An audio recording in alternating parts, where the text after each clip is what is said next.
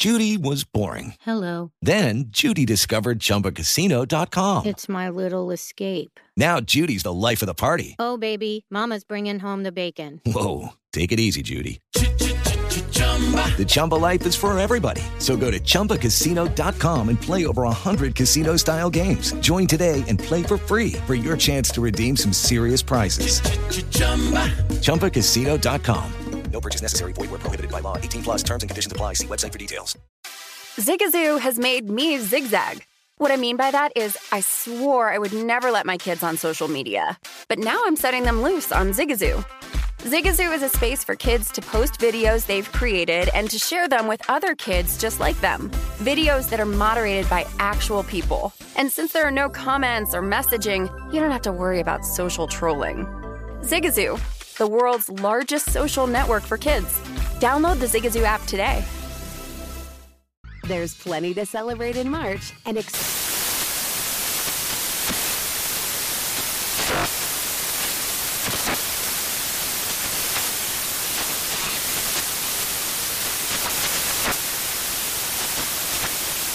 National Craft Month with the perfect pizza at home class from Craftsy. And anytime is right to listen to iHeartRadio's iHeart Country Radio. Discover more shows and movies for free.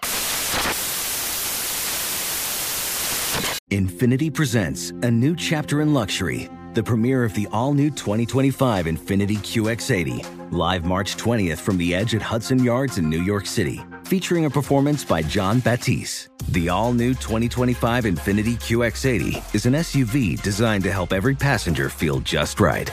Be the first to see it March 20th at 7 p.m. Eastern, only on iHeartRadio's YouTube channel. Save the date at new-QX80.com. Don't miss it. 2025 QX80 coming this summer. Residents at Brightview Senior Living Communities enjoy enhanced possibilities, independence, and choice. Brightview Dulles Corner in Herndon and Brightview, Great Falls offer vibrant senior independent living, assisted living, and memory care services through various daily programs and cultural events. Chef prepared meals, safety and security, transportation, resort style amenities, and high quality care. Everything you need is here. Discover more at brightviewseniorliving.com. Equal housing opportunity.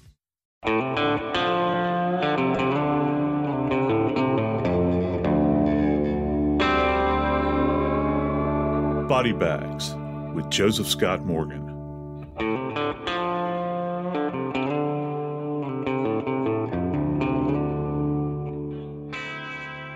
Back in the late 60s, probably my all time favorite television show premiered. I was a little boy. I'd wait on those certain weekday nights for the show to appear, and I knew it was coming on because of the music, and then the visuals would just kind of burst on the screen. That tiny TV that my mom and I had in our house trailer. Gigantic waves crashing. Exotic land, a place I, I didn't think I'd ever go. Still haven't to this day, but that show was called Hawaii Five O. I was amazed by it. And you know what? At the end of each show, Jack Lord, he was the detective. He solved every one of those cases, it seemed like. But you know, for almost 50 years, there was an unsolved homicide in Hawaii. One that was so brutal they would never portray on that television show from back then. I'm talking about the homicide of Nancy Anderson. Today, we're going to talk about it and how that case has been solved finally after all these years. I'm Joseph Scott Morgan, and this is Body Bags.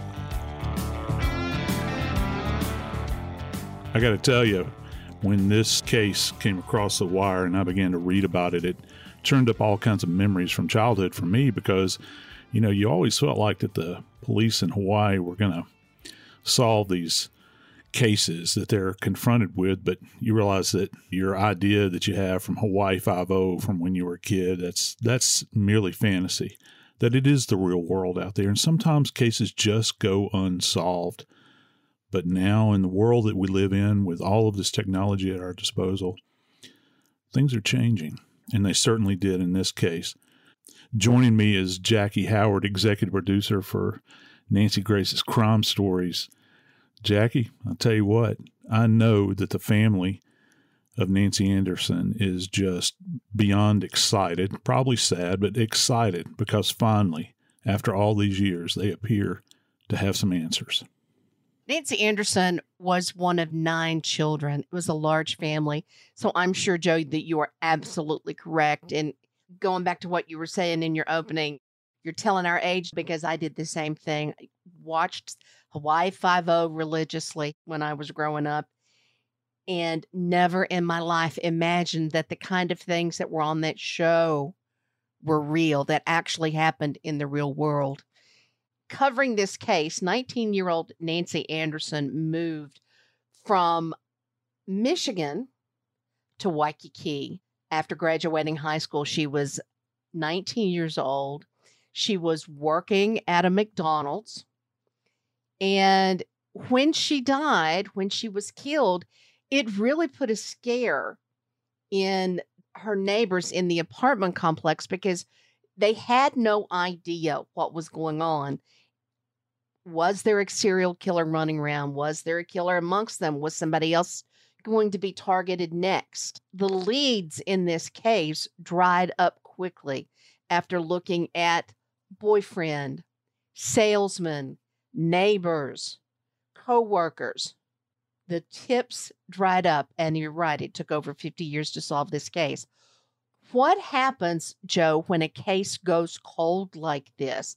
Obviously, technology has grown tremendously in the last 50 years, but how do you mount an investigation when there really is nothing to go on? It's almost like a ghost appeared in Nancy's life and ended it and this is not something uh, just you know just so that we understand that the brutality that was involved in this homicide i can imagine by those standards during that time was absolutely shocking. They were in waikiki. This is a location that for the most part people go for vacation or maybe if they're have the ability you know maybe someplace to retire.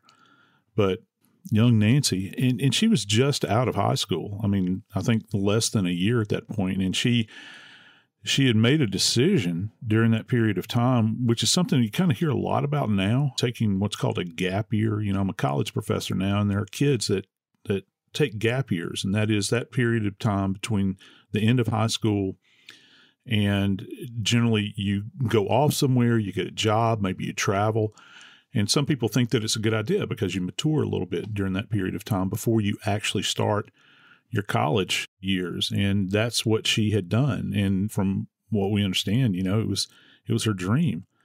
But it was an absolute nightmare because if you're a police officer and you walk into this apartment after the roommate has essentially found Nancy deceased, and you know the roommate, the roommate at first thought that this was a suicide.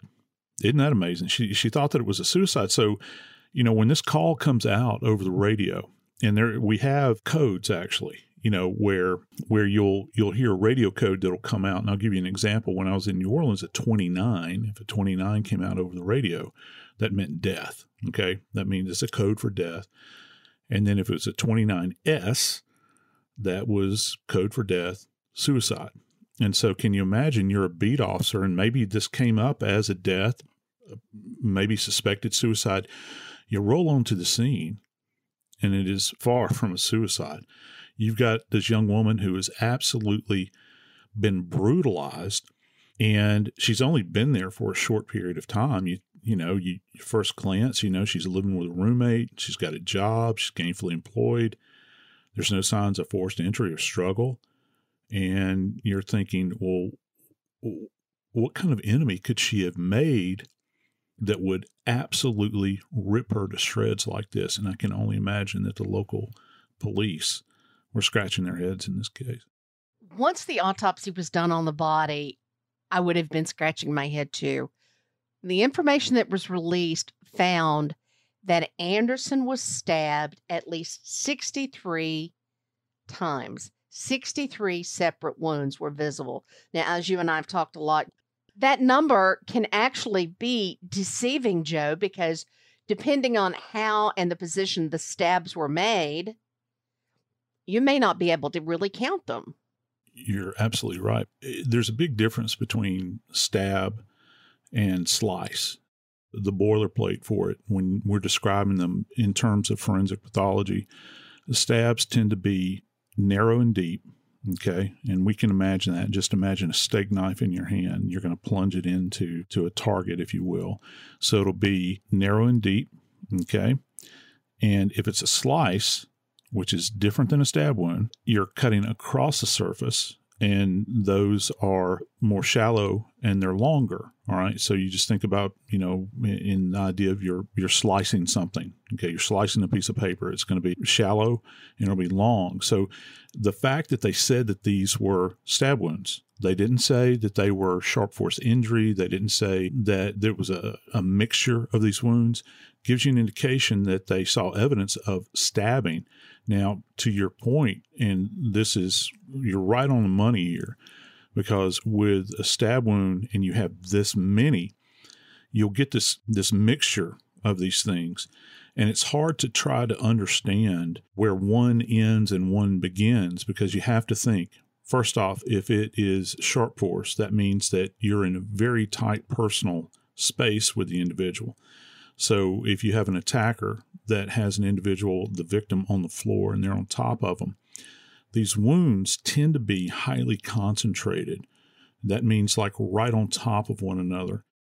Imagine, if you will, an old fashioned sewing machine with the needle in place. You're moving that needle, or that needle is, you know, is going up and down at a rapid motion and striking very precise areas because of the close proximity to it. The only thing that changes is moving the cloth beneath the needle. And the same principle with a stab wound. It's over and over, close proximity. You've got this kind of piston like action of the individual that is withdrawing the blade and then reintroducing the blade into the body.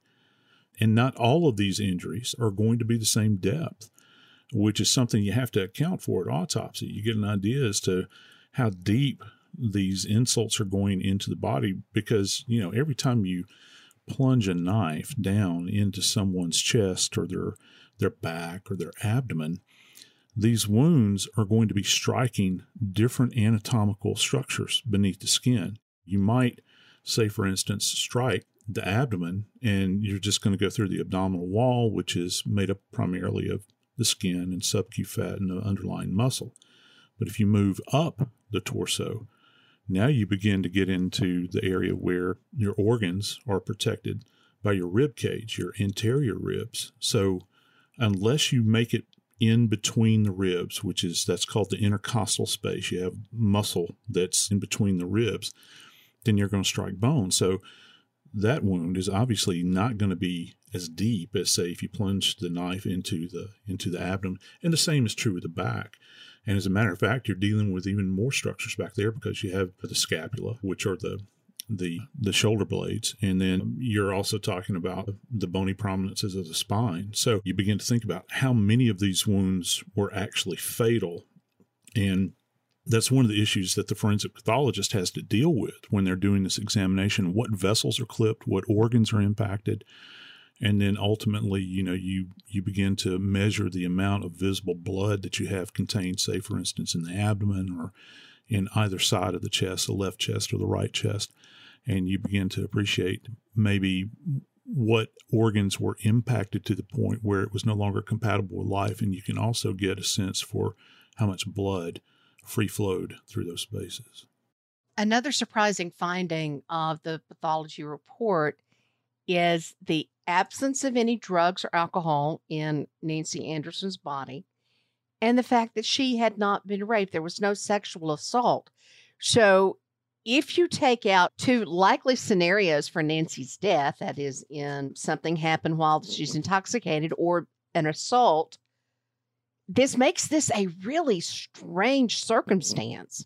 You throw around word like sadistic. You know, sadistic, you know, kind of falls under this this kind of uh, psychosexual motivations for killings, you know, sadism, all those sorts of things. Not Satanism, but sadism. You don't have to necessarily have, and you can talk to most forensic psychologists that are out there, you know, you, you don't necessarily have to have what would be considered a classic sexual assault, you know, where clothing is ripped away and you have evidence of sexual assault through rape and these sorts of things, to have something that is motivated by lust, okay? Because part of this on this kind of spectrum. You can have an individual that will attack someone and rip them to shreds, and they receive some kind of gratification out of this. What's fascinating about this is you begin to think back then, Honolulu, we mentioned it being portrayed on television, it's very exotic. And you see, this is not a, a tiny, tiny town. This is a place where, you know, we've been there, our nation has been there for years and years, occupying space, a lot of military personnel, a lot of people coming and going out of this area.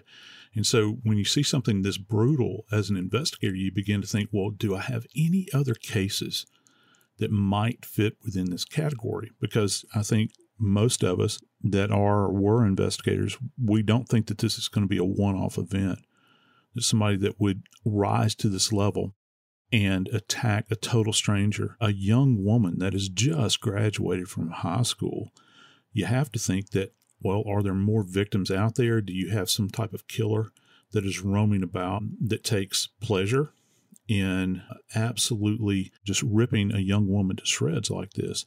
So it makes you examine the evidence very hard. And I think that on one hand, if you're looking for physical evidence, certainly sexual assault can be rich with that because you can find all kinds of things relative to a sexual assault that you, you might not find in another case. Say, for instance, if you have a sexual assault, there might be an opportunity if you're going to do what are called pubic combings, which is something we do as part of a rape exam. You might find a pubic hair that's not associated with the victim. Okay, you might find seminal stains, for instance. And back then, one of the things that we look for in cases because we didn't have DNA that that we would turn to was if you had saliva or if you had seminal stains, you would look for someone that's referred to as a secretor.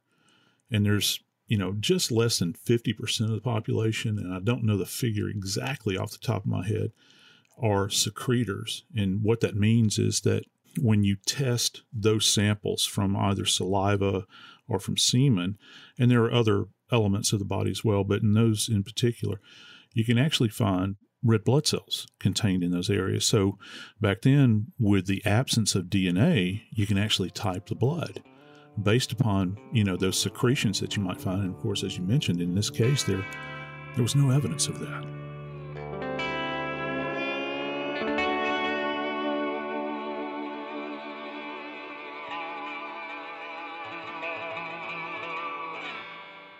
Hello, it is Ryan, and I was on a flight the other day playing one of my favorite social spin slot games on chumbacasino.com. I looked over the person sitting next to me, and you know what they were doing? They were also playing Chumba Casino. Coincidence? I think not. Everybody's loving having fun with it. Chumba Casino is home to hundreds of casino style games that you can play for free anytime, anywhere, even at 30,000 feet. So sign up now at chumbacasino.com to claim your free welcome bonus. That's chumbacasino.com and live the Chumba life. No purchase necessary. Group. Void were prohibited by law. See terms and conditions. 18 plus. Witness the dawning of a new era in automotive luxury with a reveal unlike any other as Infiniti presents a new chapter in luxury, the premiere of the all new 2025 Infiniti QX80. Join us March 20th live from the edge at Hudson Yards in New York City, featuring an unforgettable performance by Grammy and Academy Award winning singer, songwriter, and composer, Jon Batiste. The all new Infiniti QX80 is unlike any luxury SUV you've ever seen. Smart enough to anticipate your needs, even before you do. Every line, curve, and detail was thoughtfully crafted so everything for every passenger feels just right. Don't miss it. Mark your calendars and be the first to see it March 20th at 7 p.m. Eastern, only on iHeartRadio's YouTube channel. Save the date at new-QX80.com. 2025 QX80 coming this summer. Hey Sarah, I love that spring break vlog you posted on Zigazoo. OMG, you watched it? Yeah, it was edited so well. I think you're so talented. Social media interactions are only positive when you use Zigazoo. Zigazoo is the world's largest and safest social media network for kids. Your kids can upload their content and see what their friends are up to. With Zigazoo, they can create videos, enter to win prizes, and try out the latest dances and trends. There's no commenting, no text messaging, and everything is 100% human moderated. Plus, all community members are real, verified kids just like yours. There are no bots, trolls, or AI. Because Zigazoo is about one thing and one thing only, and that is fun.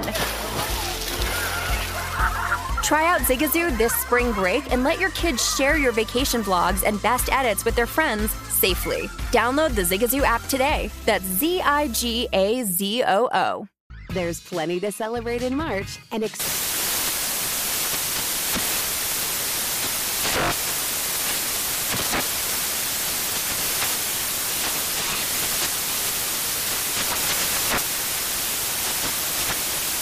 National Craft Month with the perfect pizza at home class from Craftsy. And anytime is right to listen to iHeartRadio's iHeart Country Radio. Discover more shows and movies for free.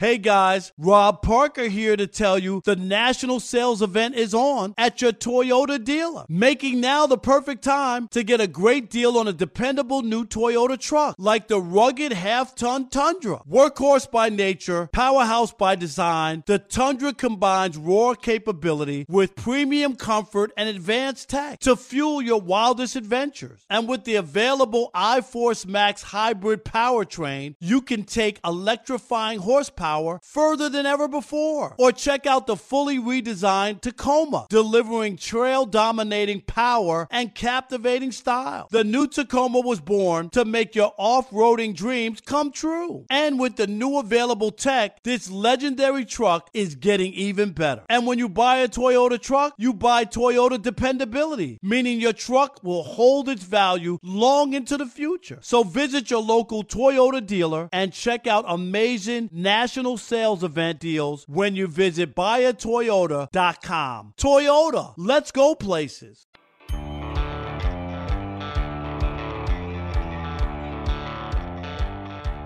And it goes without saying, 1972. Boy, that was a different, a different time than present day. So much has changed since that time. But you know what? Basic crime scene investigation has not changed. Has not changed one whit. And in this case, I think that the police actually had more to go on than they thought. A lot of that information came from Nancy Anderson's roommate. So, one of the things I've learned from you, Joe, is like, let's start at the beginning and set up our timeline. So, we know that Nancy Anderson was talking to, believe it or not, two door to door knife salesmen. The afternoon when her roommate came home, she told police she saw Nancy talking to these two gentlemen in the living room. Now, from there, she went into her room, and that time was around two o'clock that afternoon. And the body wasn't found for approximately three hours later that afternoon after the roommate went to take a nap. The body was found around 5:15. The roommate found Nancy Anderson's body in the bathroom. So I've got a couple questions about that, but my main question is we know with over 60 stab wounds that this was a very, very violent death. And she moved from the living room where she was originally talking to the salesman to the bathroom. How could, even if the roommate, when she first woke up, she thought that Nancy had committed suicide because of how she was in the bathroom. But if this had been a very violent attack, as we believe it was, how could she not have heard it? How is that even possible? And I want to visit this idea of thinking that it was suicide. My thought on this when I first read this, because the room, the bathroom that is, has been described as, you know, almost being bathed in blood, super saturated with blood.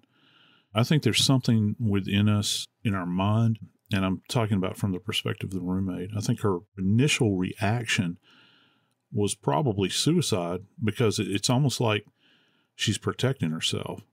You know what I mean? I mean, it's like you, you think about it, you think, I cannot imagine, maybe at an unconscious level, that a homicide is taking place in in my presence. You were talking about just a second ago where how could she have not heard this? And I think that there's almost this safety switch that flipped on possibly with her where she's saying, well, it, it had to be a suicide, you know, because I, I can't imagine that homicide has been perpetrated and to this degree when I am asleep just right down the hall from where this horror show takes place.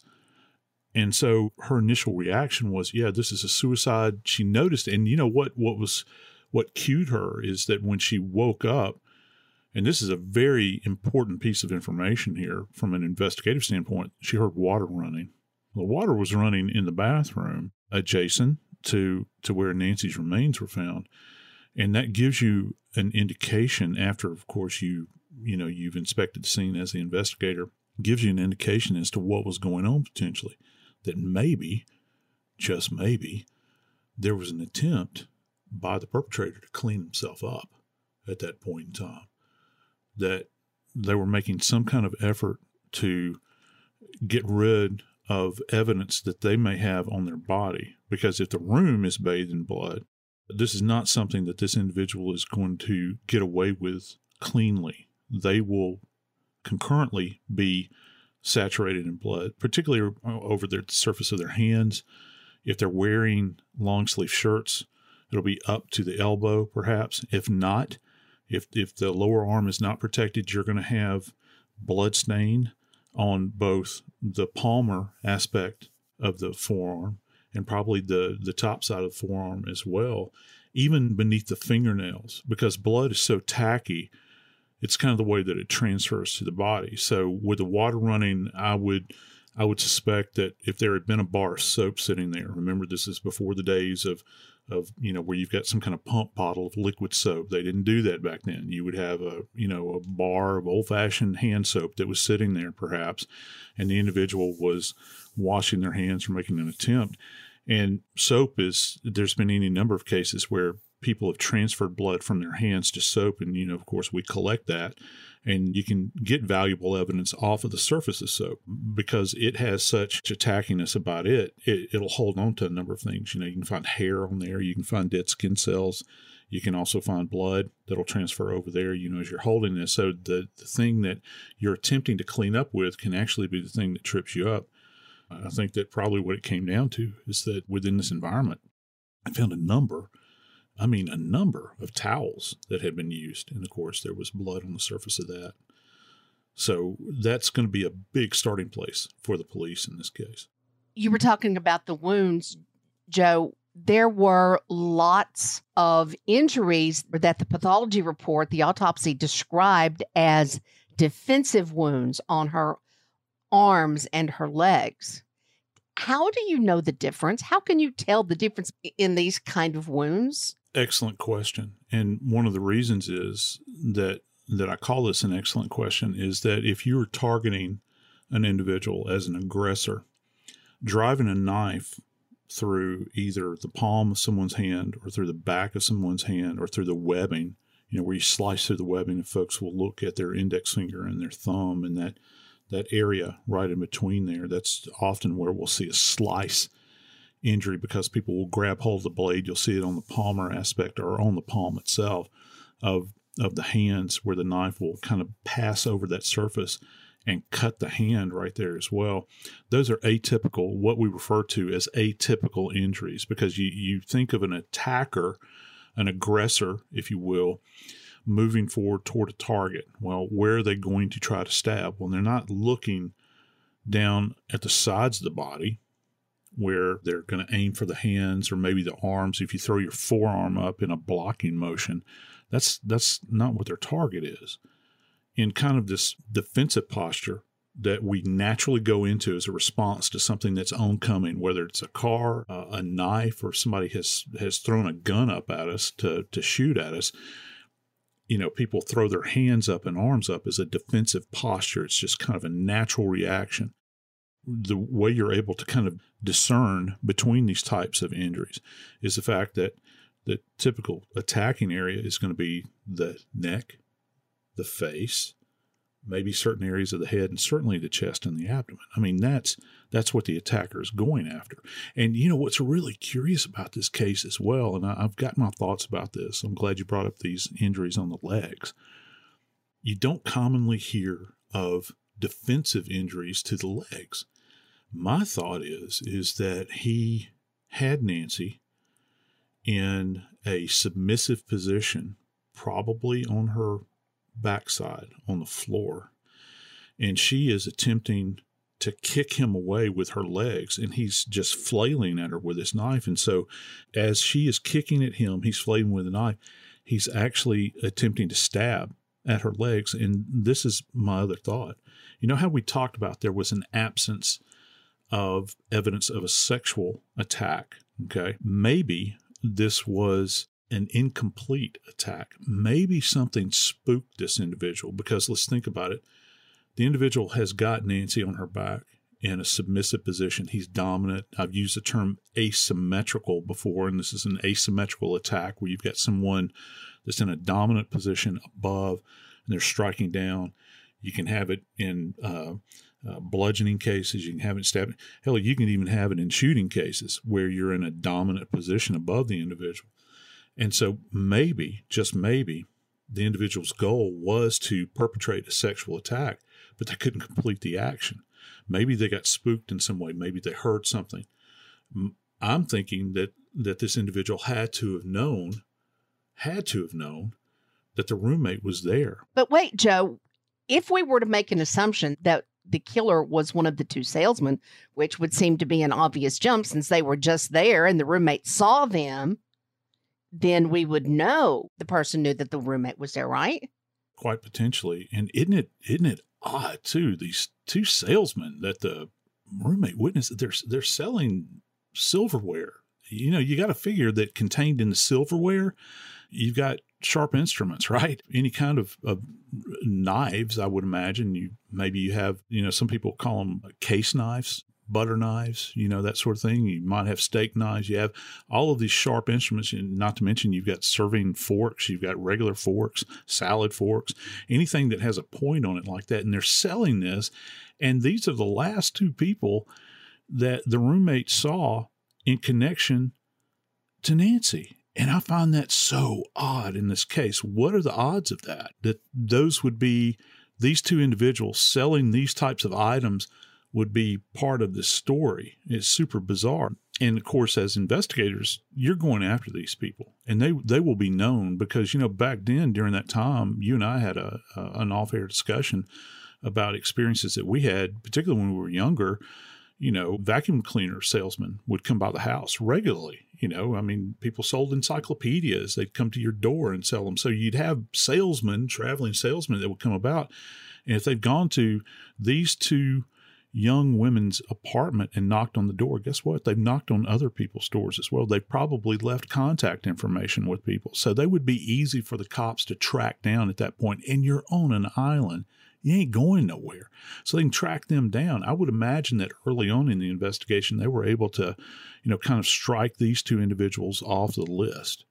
Joe, I am fascinated by the bathroom yet again because the bathroom seems to be a place where a lot of people end up and getting murdered in the bathroom. Do we have a tendency to think that the bathroom is some kind of I don't know, you see it in horror movies, you see it when we're talking about hurricanes or I mean uh, tornadoes or bad weather. The bathroom is safe. The bathroom is safe. Is that kind of just something that's ingrained in us? If I can get to the bathroom and shut the door, I will be safe. Yeah, it's a it's a point of retreat. And I got to tell you, there's an interesting little aside here as well. And I, I you know, I've I pose this question to my students a lot and people that I talk to. And you talk to other people that were in my profession, medical legal death investigators. You ask them and say, "Well, where do you generally work the most deaths as in a home as a death investigator?" And automatically hands will go up, and they'll say the bathroom.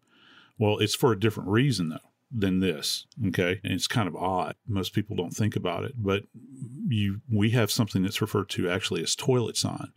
And it's just a term that we use because we find a lot of people deceased on the toilet because one of the leading cause of death in America is heart disease. And of course, people have MIs or heart attacks and they will have a need to go to the bathroom and you'll find them deceased on the toilet many times but people do in fact retreat to bathrooms I, I, you know it's seemingly and there's also another piece to this i think that many times perpetrators will do great harm to people and then to cover their tracks the bathroom is what you refer to as a wet room right So, what is the best area other than you know running the risk of taking someone outside of a, a freestanding dwelling and rinsing the body and the evidence off in the yard? The best place you're going to have protection where you have access to water is going to be the bathroom. You can put potties in tubs. You can wash your hands in the sink.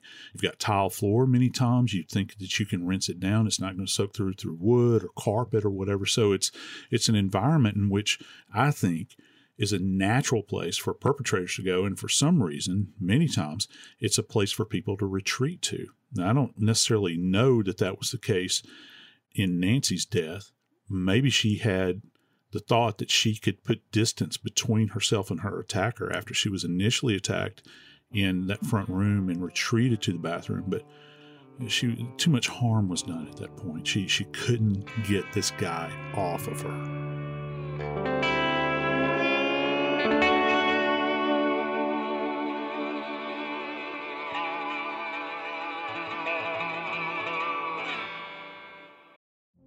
Witness the dawning of a new era in automotive luxury with a reveal unlike any other as Infiniti presents a new chapter in luxury, the premiere of the all new 2025 Infiniti QX80. Join us March 20th live from the edge at Hudson Yards in New York City, featuring an unforgettable performance by Grammy and Academy Award winning singer, songwriter, and composer, Jon Batiste. The all new Infiniti QX80 is unlike any luxury SUV you've ever seen. Smart enough to anticipate your needs, even before you do. Every line, curve, and detail was thoughtfully crafted so everything for every passenger feels just right. Don't miss it. Mark your calendars and be the first to see it March 20th at 7 p.m. Eastern, only on iHeartRadio's YouTube channel. Save the date at new-QX80.com. 2025 QX80 coming this summer. Have you heard about the social media platform for kids? It's called Zigazoo. It's a great place where kids like me can come together to make fun videos. Zigazoo is moderated by real, live people who review content before it's posted on the feed. Oh, I especially love the dance challenges. So much fun. Oh, and there's no comments or messaging, so you don't get any of that negativity that's all over other social networks. All my friends love it. I love that it's Kid Safe COPPA certified. Uh, I don't know what that means. It means it has built in privacy protections for your online data. Uh, that's great, but I wouldn't be doing Zigazoo if it wasn't fun. She would not be doing it if I didn't think her data was safe. Zigazoo, the world's largest social network. For kids! Download the Zigazoo app today. There's plenty to celebrate in March and ex-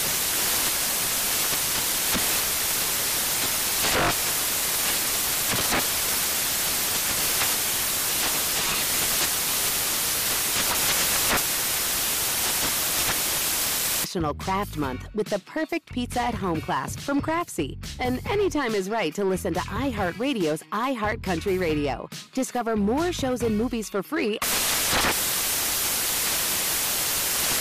Hey, Doug Gottlieb here to tell you the national sales event is on at your Toyota dealer, making the now perfect time to get a great deal on a dependable new Toyota truck, like a rugged half ton Tundra. Workhorse by nature, powerhouse by design, the Tundra combines the raw capability with premium comfort and advanced tech to fuel your wildest adventures.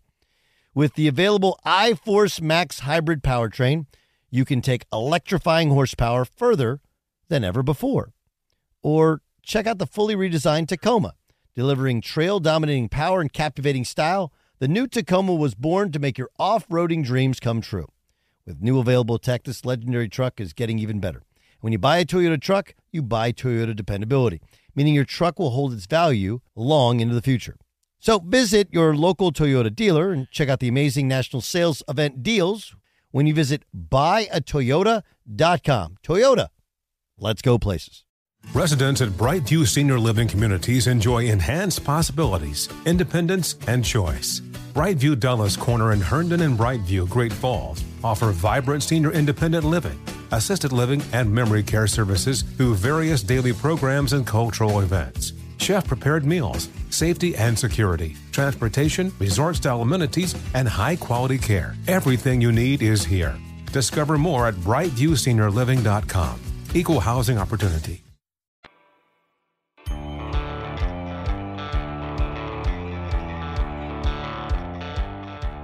I will never stop mentioning Edmond Locard on the show. He is he is the godfather of all things forensics as far as I'm concerned. And of course we go back to Locard's exchange principle, where he said every, not some, but every contact leaves a trace. And in this case, the one thing that the perpetrator left behind was an essence of themselves there at that scene. And that essence, of course, was blood.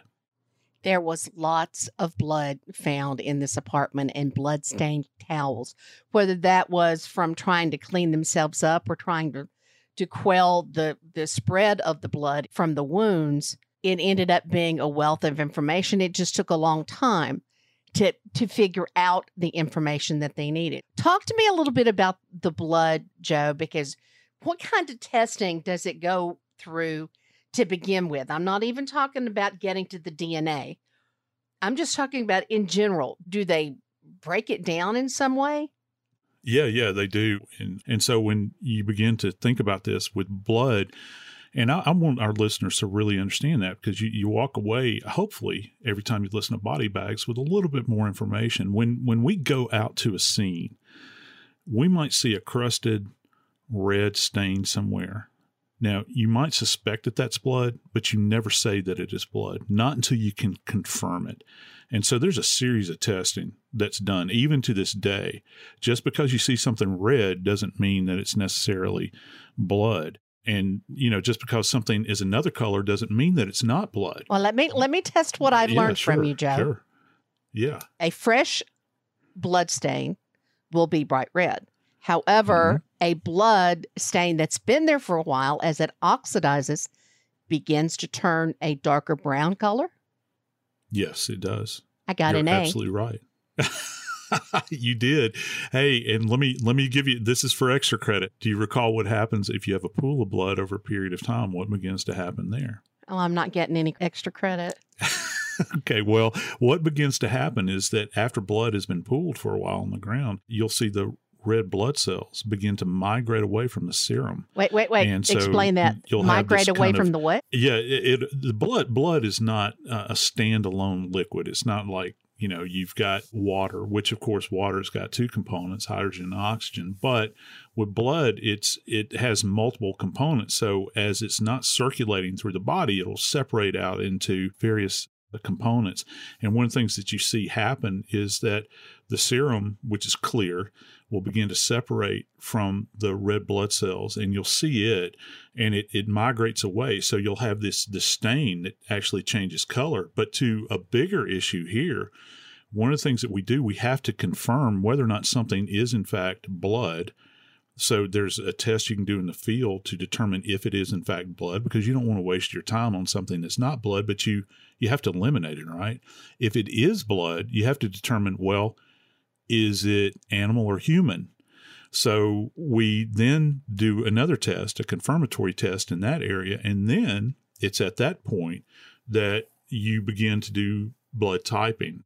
That's kind of where things kind of froze back in 1972, if you will. And what they determined is that the blood that they had at the scene, that obviously there was a lot of Nancy's blood that was spilled. You know, God rest her soul. She went through a horrible event here. But they found, they found the essence of somebody else. And that individual happened to be A positive. And we know our blood groupings, you know, we've got A and B and O, and then you've got positives and negatives and all these sorts of things. But A pos is actually the second most frequent blood type. And this is kind of how we used to narrow down who perpetrated a crime or who, who we would have interest in speaking to. So if it's the second most frequent blood type, it doesn't do a lot of good. it doesn't help you as much as you would like for it to. Say, for instance, if you had A B pos or A B neg, which tend to be more rare, you got A pos, which is the second most frequent, which about, I don't know, 34% of the population has. But it's a place to start, right? And that's what you're looking for because right now you don't have anything, or the police didn't.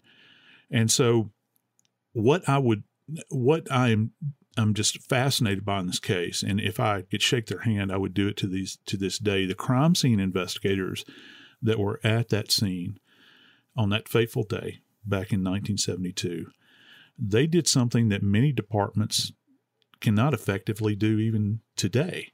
And that is the blood evidence that they had at that scene, they preserved it. They preserved it so that 50 years later, imagine that, 50 years later, they were able to take a blood sample off of a towel that was evidence in arguably one of the most brutal homicides up to that point that had taken place, and certainly unsolved homicides that had taken place in Honolulu at that point in time.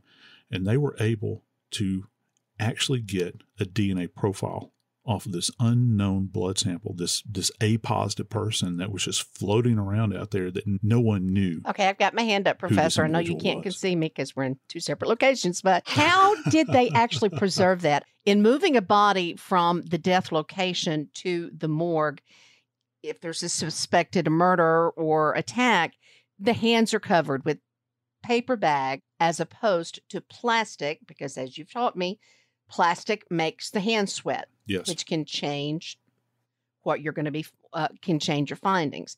How do you preserve that type of an evidence? A towel, which number one possibly could be wet because we know there was water running, is wet from the blood in it.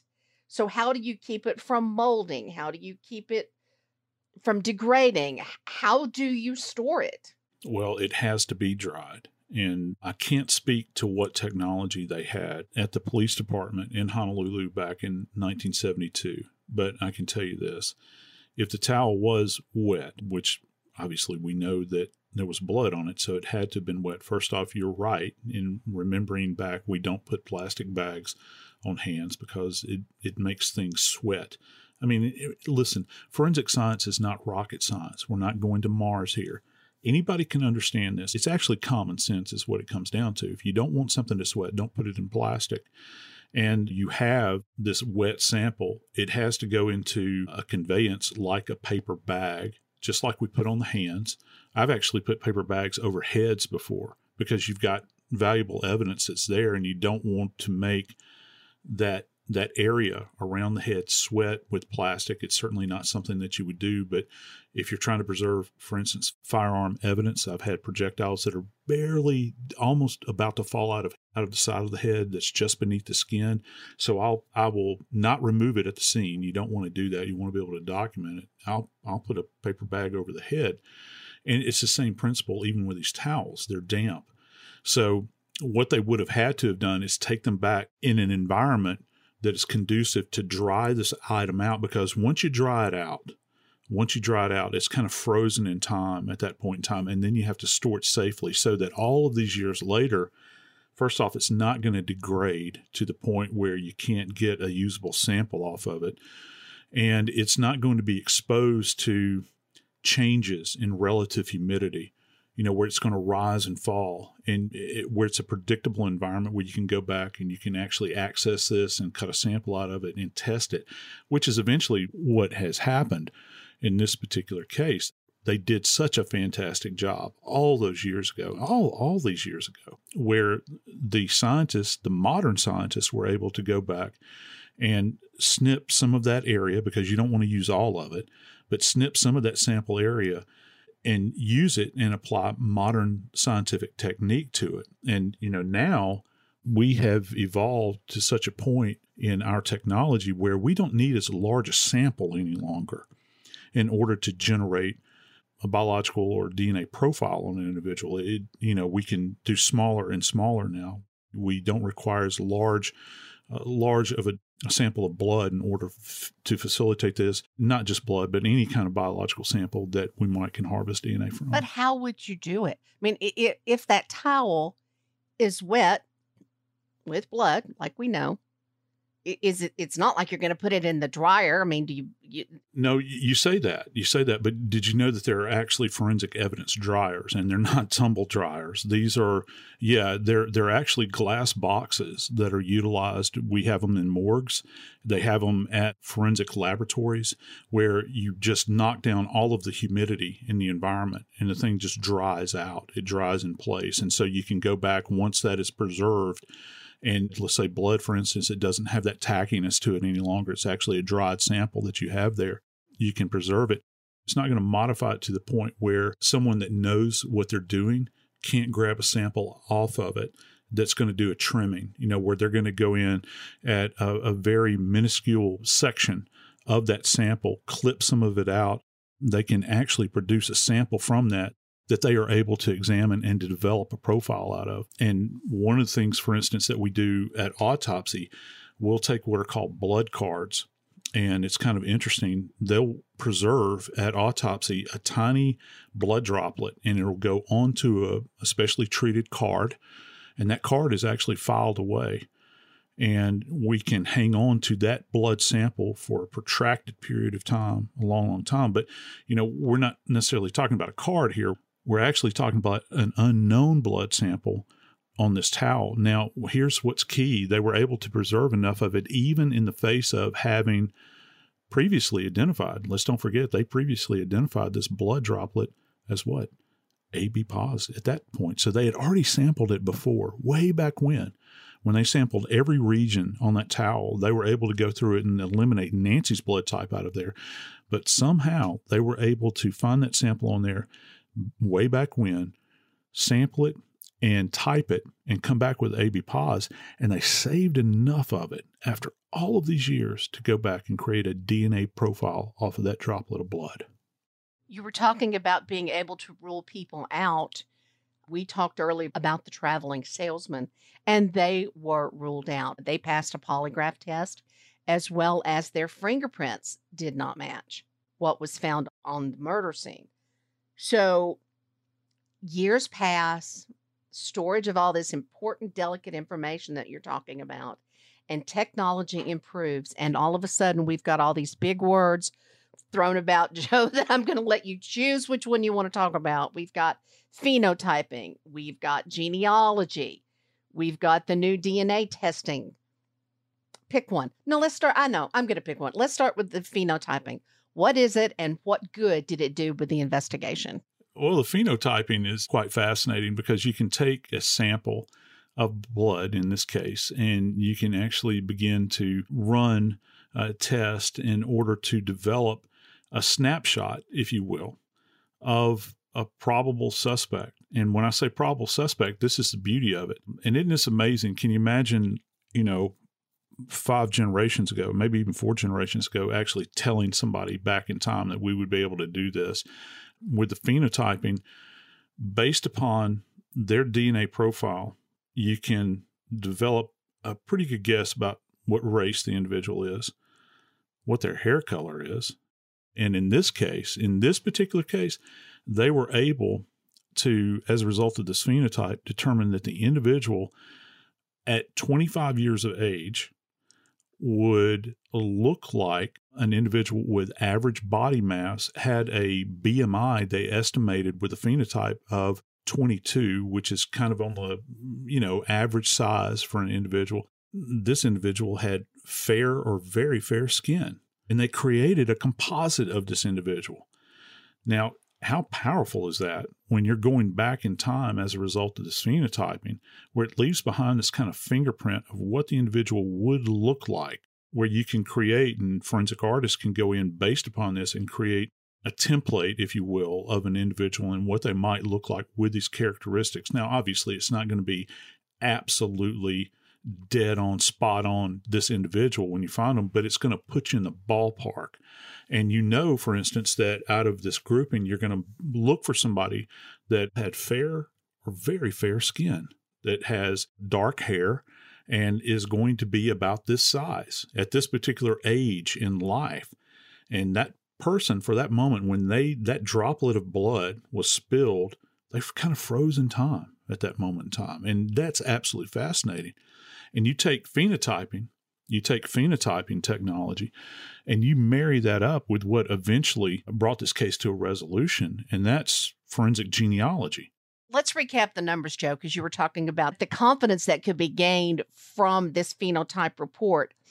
The report said with 82% confidence that the skin color was fair or very fair. 99% confidence that it was not brown or dark brown skin. The eye color, 97% confidence that it was brown or hazel, 97% confidence that it was not green, blue, or black. Hair color, 99.8% confidence that it was black or brown. And what I found really fascinating was that even with the phenotyping, they could determine whether somebody had freckles. 91.7% confidence that this person had no freckles. How does phenotyping determine whether or not you have freckles? Well, it's it's this unique recipe that we have that's given to us vis-a-vis our parents' DNA, the merging of our mother's DNA and our father's DNA that is going to dictate our appearance moving forward. And those probabilities can be estimated essentially based upon what was going on at the time of when this individual developed. And early on, I mean, that stamp is on us early on in our developmental stages, even in the womb. And so that's something that you carry with you.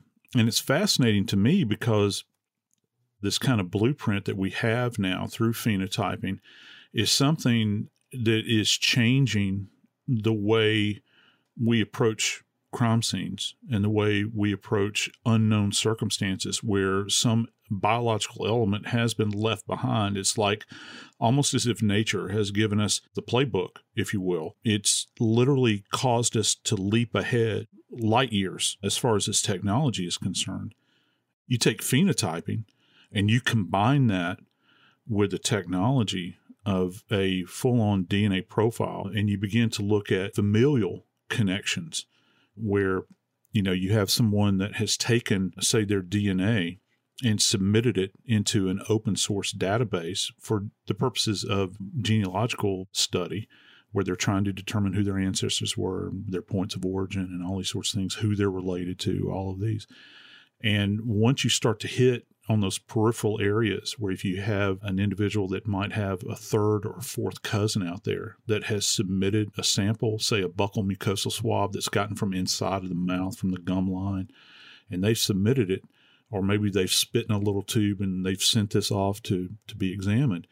Suddenly, you got a whole new world that opens up to you. Because if you've got an unknown, which in the case of Nancy Anderson, we have an unknown suspect here individual that we think was probably involved in it because we've got this blood sample from way back. Then all of a sudden, that that was very very fuzzy for a long long time suddenly comes into focus and in this case that happened all the way across the board it's it's almost like Nancy's case intersected with science at the right time where they were able to pin an individual down regarding their DNA makeup, their genealogical profile.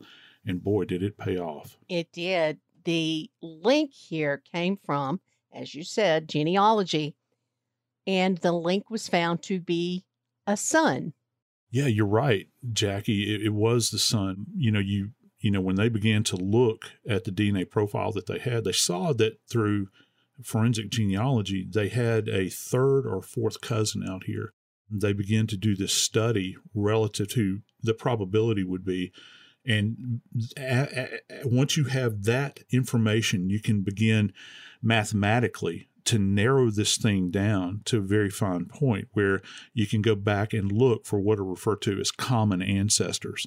You know, if you have cousins, that means that you've got aunts and uncles that are connected.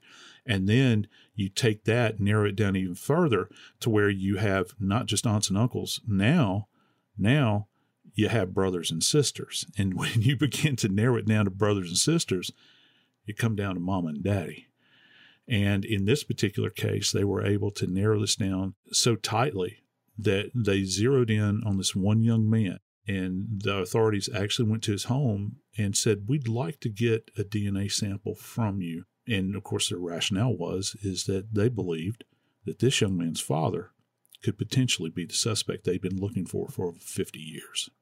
That suspect ended up being Tudor Chirila, a former attorney living in Reno. It was discovered that at the time he was living in Hawaii in the 1970s, and he was a University of Hawaii grad assistant.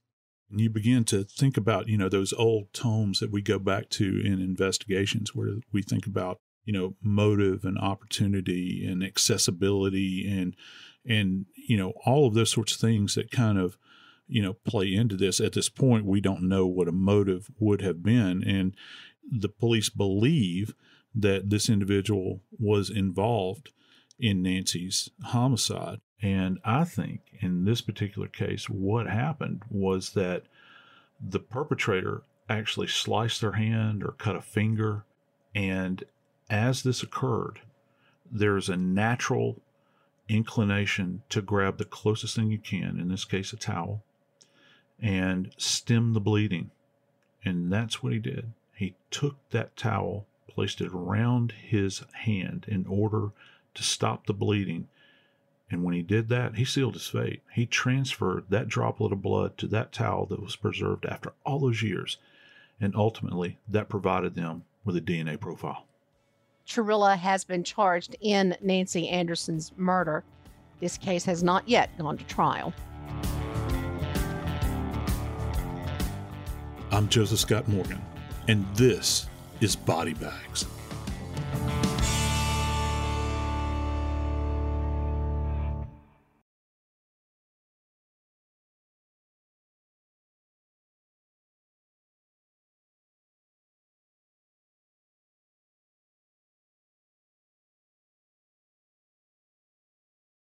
Infiniti presents a new chapter in luxury, the premiere of the all new 2025 Infiniti QX80, live March 20th from the edge at Hudson Yards in New York City, featuring a performance by Jon Batiste. The all new 2025 Infiniti QX80 is an SUV designed to help every passenger feel just right.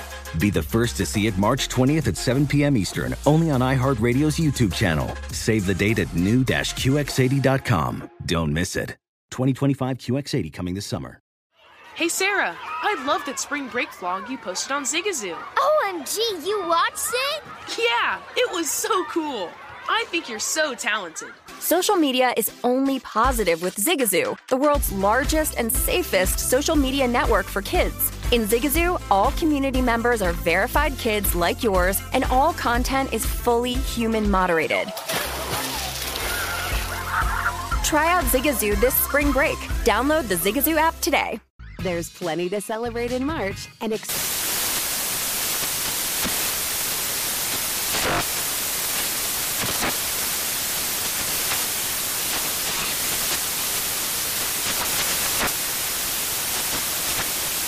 National Craft Month with the perfect pizza at home class from Craftsy. And anytime is right to listen to iHeartRadio's iHeart Country Radio. Discover more shows and movies for free.